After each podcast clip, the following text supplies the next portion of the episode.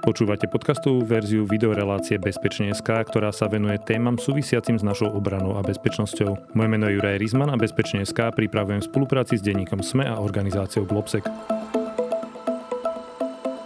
Hostom dnešnej relácie Bezpečne.sk je vojenský pridelenec veľvyslanectva Ukrajiny v Slovenskej republike, pán plukovník Bogdan Káčuk. Vítajte, pán plukovník.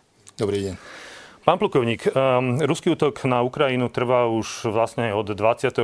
februára, viac ako pol roka. Od, um, prešiel viacerými vlastne fázami toho konfliktu. Z vášho pohľadu ako bojujúcej strany, čo boli tie najdôležitejšie momenty, ktoré sme doteraz mohli sledovať? E, v prvom rade dovolte mi, aby som poďakoval za túto možnosť dneska tu s vami porozprávať a vysvetliť občanom Slovenska, čo sa deje na Ukrajine v skutočnosti.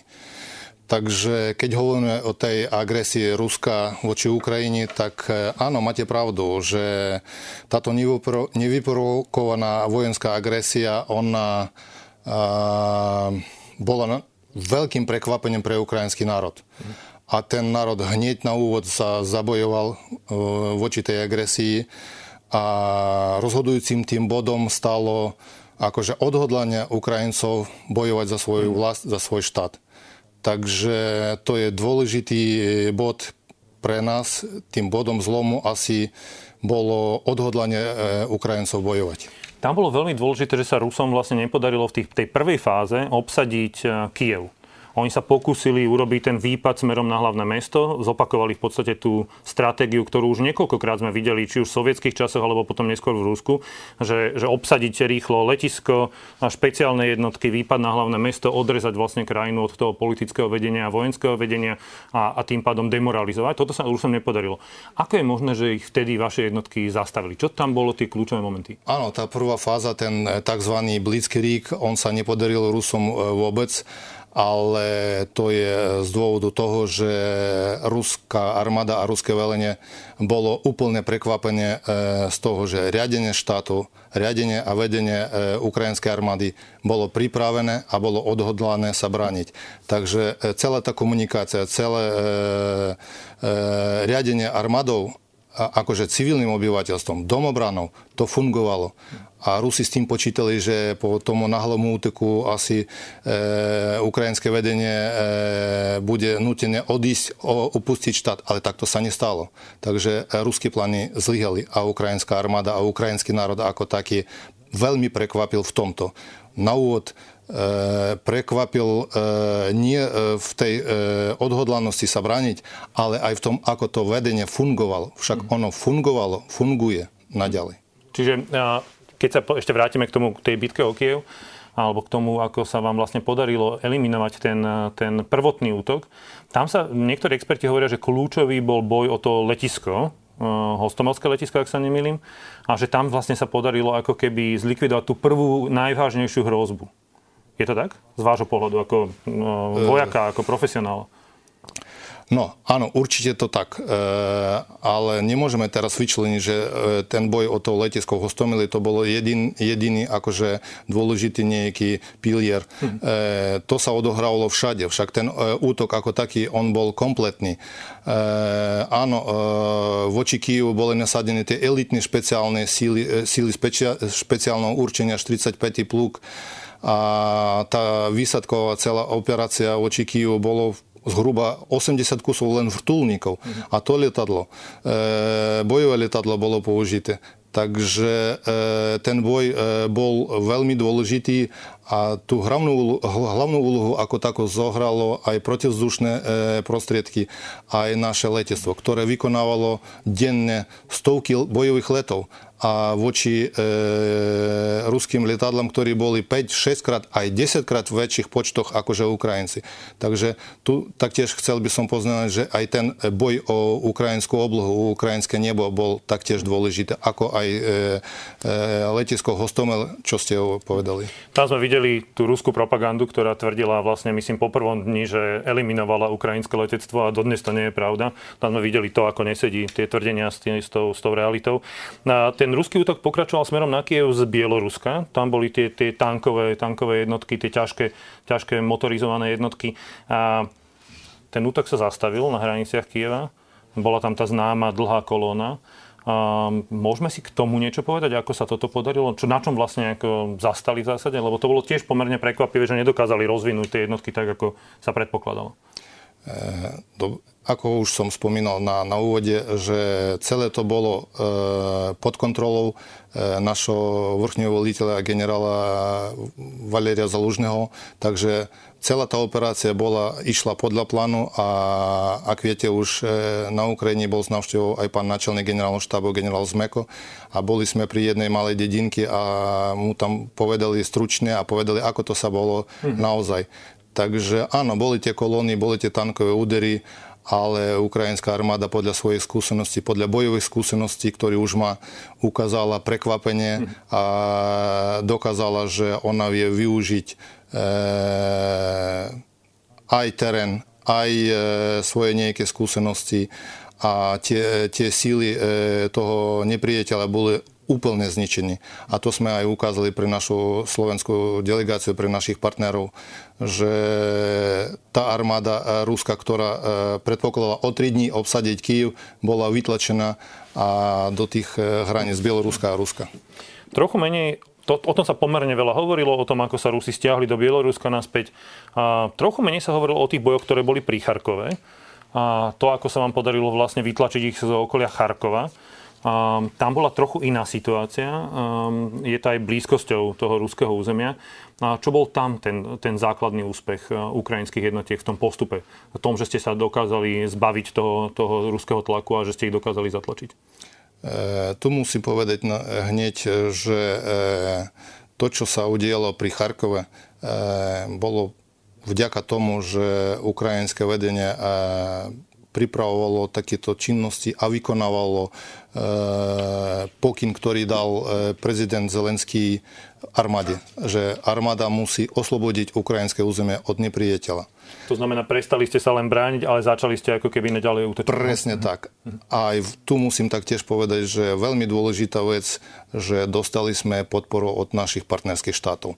To taktiež odohralo veľmi dôležitú úlohu a to, ako hrdinsky ukrajinská armáda postupovala podľa, ukrajinských, podľa plánov ukrajinského vedenia, to už vy hm. viete. No. Čiže došlo vlastne k tej zmene ako keby tej strategickej, že ste prebrali iniciatívu a začali ste ako keby aj na tom severnom, aj na tom južnom fronte ako keby tlačiť ruské, ruské jednotky. Je veľké prekvapenie, že ruské jednotky mali veľmi zlé velenie, veľmi zlú komunikáciu, veľmi zlú, zlú logistiku.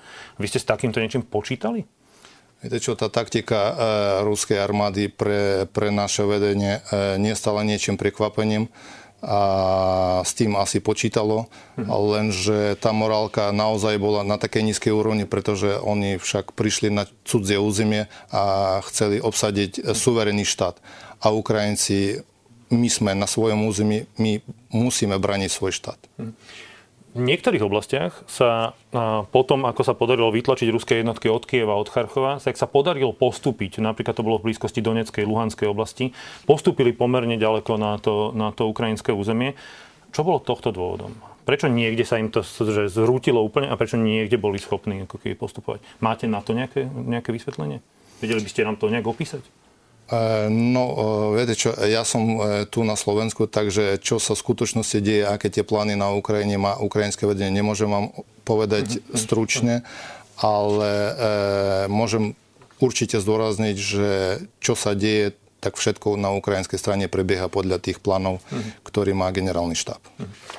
Ak sa pozrieme na južný front, tak tam bol to kľúčové bolo, že kým na severe sa podarilo tých Rusov držať, tak obsadenie miest ako Melitopol alebo Kherson, tej, na tej južnej oblasti, bolo pomerne rýchle a pomerne, pomerne prekvapivé. Um, v čom vidíte príčiny, že boli také veľké rozdiely medzi jednotlivými regiónmi? Hlavne v tých prvých dňoch tam, tam, tam veľmi rýchlo postupili a potom sa tá stabilizovala tá fronta. Poviem e, jednu vec, e, o ktorej sa veľmi nehovorí. Že keď začala tá agresia, e, ona začala pravdepodobne z toho, že celé ukrajinské územie bolo pod e, obrovskou palbou, pod mhm. ostreľovaním stovky letadiel, stovky raket a najmä čo sa týka toho východu z Krímu na tom juhu, mhm.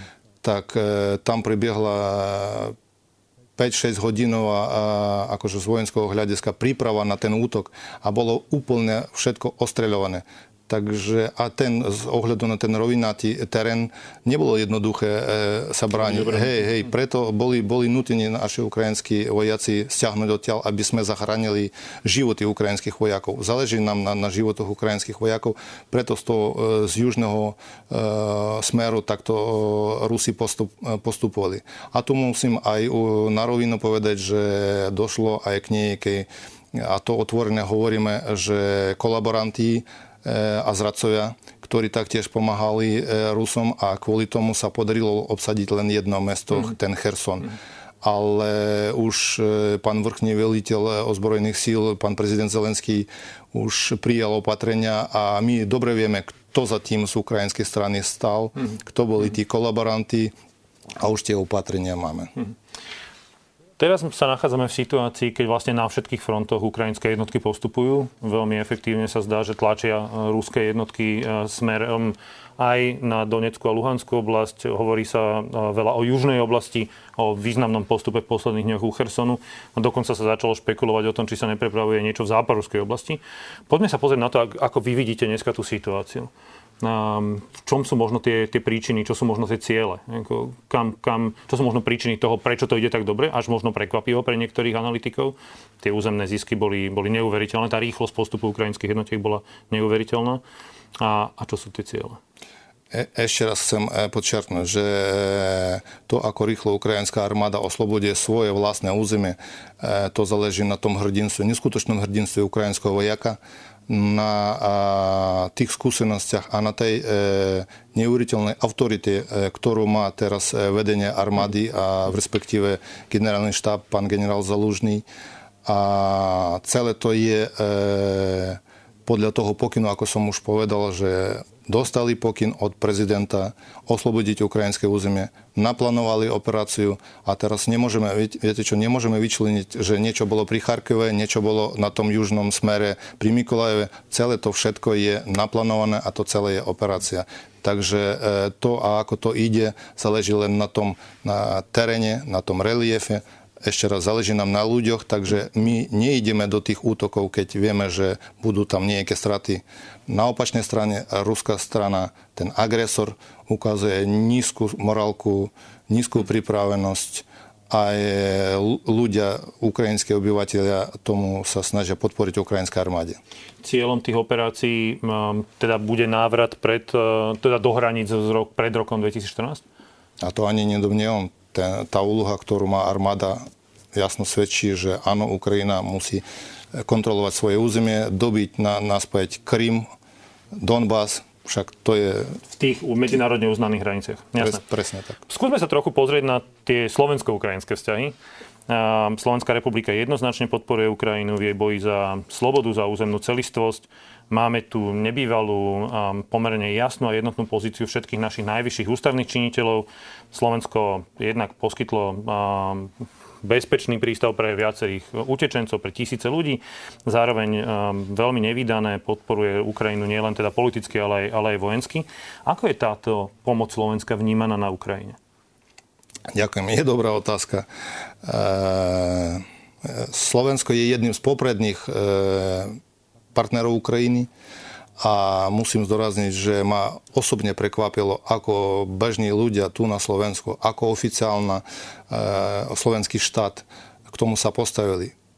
Tú podporu, ktorú e, dostávame zo Slovenska, ona je nielen počuť, a to, to cítime, to počúvame, to vidíme, vnímame každý deň. Takže e, úlohu Slovenska je ťažké preceňovať. Eh, ako Slovensko ako jeden z prvých štátov poskytol e, pomoc Ukrajine v prvých dňoch vojny a to bolo dôležité. Dostali sme zdravotnícky materiál, dostali sme nejaký vojenský materiál, e, dostali sme dokonca e, ten systém protivzdušnej obrany, ktorý pomáha chrániť e, civilné obyvateľstvo. Takže tá pomoc zo strany Slovenska pre Ukrajinu je veľmi dôležitá a ďakujem ešte raz a môžem zo strany všetkých Ukrajincov ešte raz len poďakovať. Nezaniká tá pomoc v tom, čo na Ukrajinu trebárs dodávajú Poliaci, pobaltské štáty či, či USA? Ako vie sa o tom, že, že tá slovenská pomoc tu je? Lebo Ukrajine sa snažia pomáhať momentálne mnohé tie štáty. A samozrejme nás zaujíma to, ako, ako je vnímaná tá, tá slovenská časť. Či to nezaniká v tom, v tom, tom celku.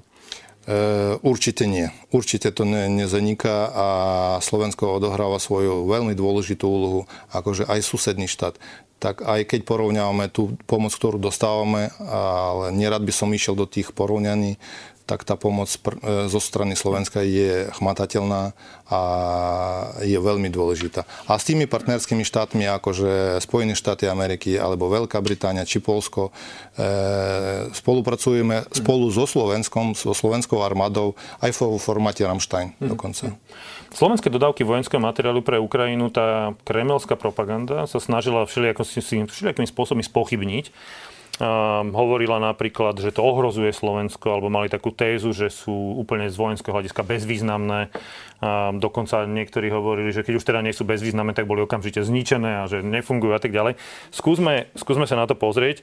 Um, funguje systém S300? Jak sa, môžeme, hovoriť o tom, môžeme hovoriť o tom, že či ešte stále pracuje, alebo či ako dlho pracoval, lebo oni hovorili, že to okamžite bolo zničené. Bola tu pravda, to, čo tu šírili tie kremelské médiá? Vzhľadom na totálnu lož, ktorú sa snaží ruská propaganda presadiť, e, môžem povedať e, veľmi otvorené, že ten e, systém, protizdušný systém S-300 PMU, jednotky protizdušnej obrany Ukrajiny využijú naplno, aby chránil jedné veľké ukrajinské mesto. Keď hovoríme, teší ma to, poviem, poviem ako je, keď hovoríme o tom, že sme mali dodávky munície, ho sám ste hovorili, že munícia, rôzne veci v tých prvých dňoch. A veľa sa tu na Slovensku diskutovalo o tom, že dobre, ale staré bojové vozidla pechoty alebo nejaké staré tanky alebo niečo podobné, že nakoľko to vie využiť ukrajinská armáda prečo tam idú tieto veci, nakoľko je to použiteľné, keďže ide o tie staré sovietské alebo socialistické, socialistické veci. Je to natoľko dôležitá dodávka pre vás?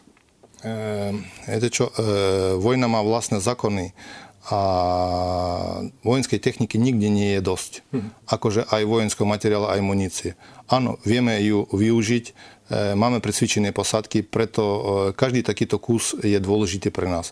A teraz vieme, že Slovensko, všetci, nie je to žiadne tajomstvo, poskytne Ukrajine 30 kusov bojových vozidel pechoty, tak určite to vnímame ako chmatateľnú pomoc.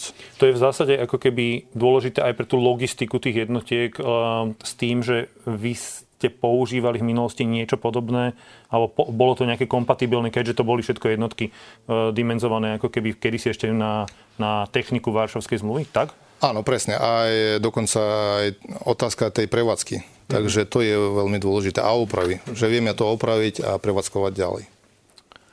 Málo ľudí vie, že časť tých vecí, ktoré sme dodali na Ukrajinu, bola dar a časť tých vecí sme normálne reálne že obchodovali s Ukrajinou. Um, Dodávku nám teda napríklad tých bojových vozidel pechoty nám kompenzujú treba z Nemci tým, že oni nám dodávajú nejakú vojenskú techniku a my tú vojenskú techniku, ktorú teda nebudeme potrebovať, dodávame, dodávame Ukrajine. A samostatný ale ten, ten sektor je tá, ten biznis, to, čo sme urobili z Ukrajiny ako biznis. Ako sa zatiaľ osvedčili na Ukrajine naše odminovacie komplety Božena alebo samohybné hufnice Zuzana?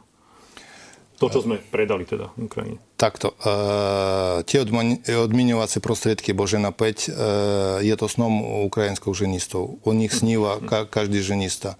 Áno, využívame to naplno a je to sofistikované, ďalko ovládané e, e, vozidlo, e, ktoré pomáha Ukrajine, e, ukrajinským ženistom odmiňovať terén a nie len ten v borbenej e, línie, ale najmä veľmi dôležité pre to odmiňovanie, kde bežní ľudia, kde civilisti... To zázemie ako keby. Hej, hej, hej, takže to je veľmi e, chmatateľná pomoc, veľmi dôležitá. A ešte raz to sa ukázalo, že ten prostriedok je sofistikovaný a potrebujeme toho, takejto pomoci. E, takže čo sa týka tých e, Zuzan, áno, e, taktiež boli nakúpení, to je e, otvorná informácia, že nakúpili sme 8 kusov Tie Zuzany je najmodernejšie, sofistikované diela, samohybné diela, ktorý je určený pre zásah na maximálne vzdelanosti.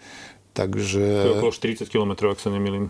Minimálne 40 mm. a to záleží na tom, a aký druh munície využívame aj, aj, aj ďalej. Čiže oni už sú nasadené ako keby priamo na, tej, na tých bojových operáciách, no? Áno, mm. áno, určite. Na prelome augusta a septembra Slovensko uzemnilo svoje MIGy. Veľa sa hovorí o tom, že potom, ako boli uzemnené, ako sme mm, sa inak vysporiadali s ochranou toho vzdušného priestoru, tak a, že sa rokuje s ukrajinskou stranou. Tak, myslím, bola oficiálna informácia, že sa, že sa rokuje.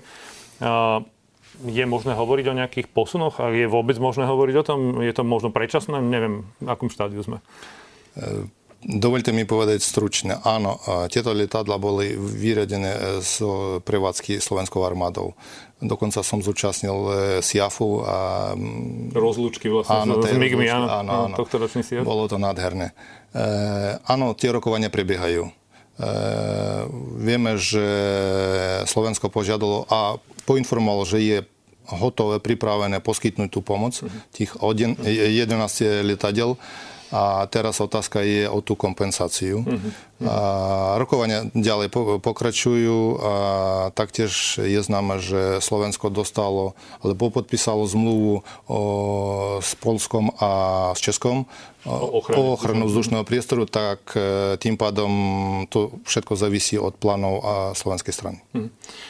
Asi prvýkrát v slovenskej histórii sme boli svetkami zbierok ľudí, ktoré neboli len na ten tradičný humanitárny materiál, ktoré neboli len o tom, že sme posielali vodu, zdravotnícke pomôcky, nejaké, nejaké čistiace prostriedky a podobné, akože veci stany a, a tieto veci.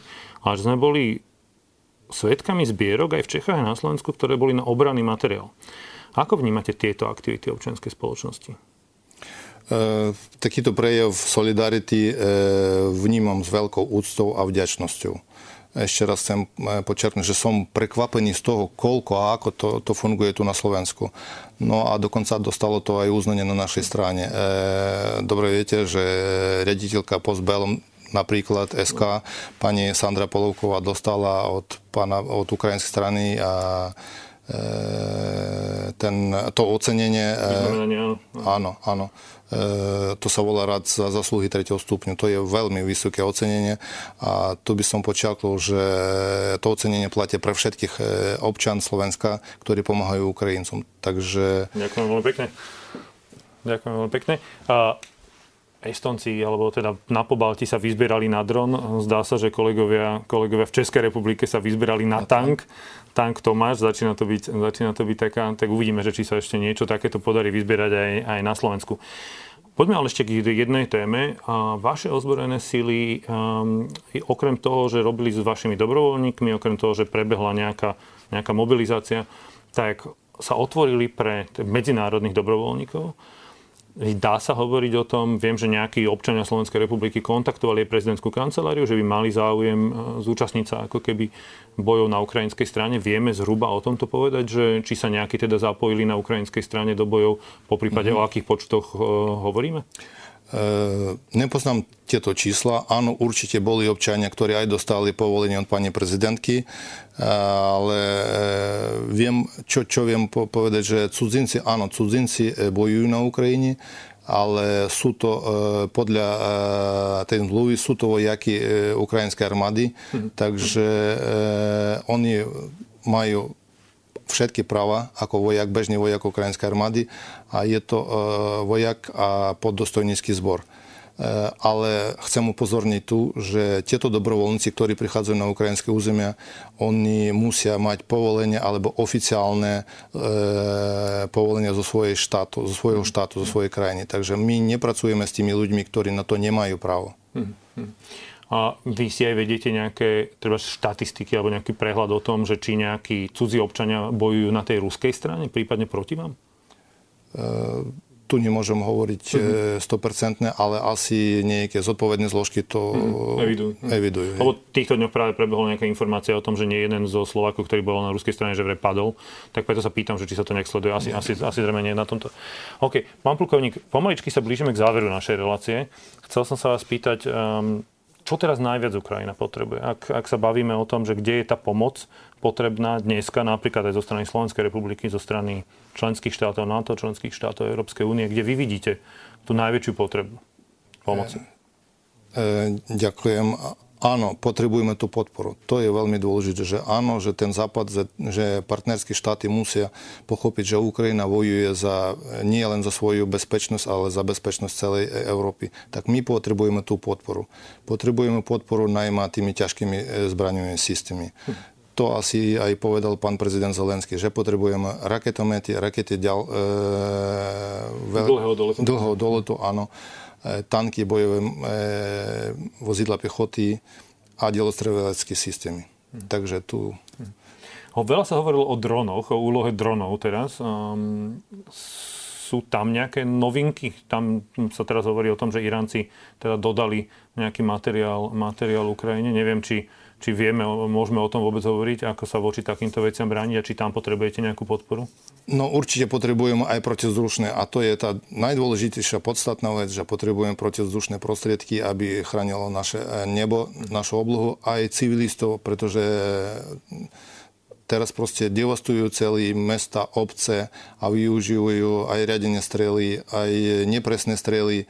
Aj teraz, keď sa bavíme o tých dronoch kamikádze, áno, podľa informácií odborníkov to vyzerá tak, že evidovali, že je, sú to e, iránske drony alebo drony iránskej výroby, e, tak e, preto potrebujeme tú protizdušnú obranu. Pán plukovník, posledná otázka naozaj. Z vášho pohľadu človeka, ktorý má priamo bojovú skúsenosť, um, bojoval v 14. myslím 15. roku, 16. 16. roku, um, priamo, priamo v jedných tých uh, frontových línií so separatistami. Aké vidíte vy tie, vidíte tie geopolitické, politické súvislosti? Čo budú kľúčové faktory toho ďalšieho vývoja vojny? Z vášho pohľadu ako experta. Kľúčovým faktorom e, tej vojny je, že Ukrajina bráni svoj štát a Ukrajina musí zachrániť svoju štátnosť. Tak e, kľúčovým bodom je, že Ukrajina musí dostať naspäť pod kontrolu celé ukrajinské územie.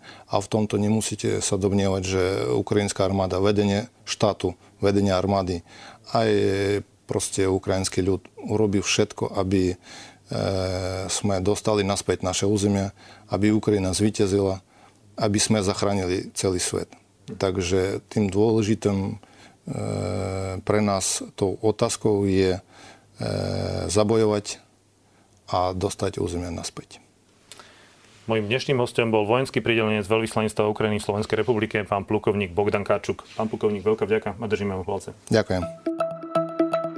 Počúvali ste podcastovú verziu videorelácie Bezpečne.sk o obrane a bezpečnosti. Moje meno je Juraj Rizman a Bezpečne.sk pripravujem spolupráci s denníkom SME a organizáciou Globsec. Bezpečne.sk môžete nájsť ako podcast vo všetkých podcastových aplikáciách, ako aj video na YouTube denníka SME alebo na sme.sk.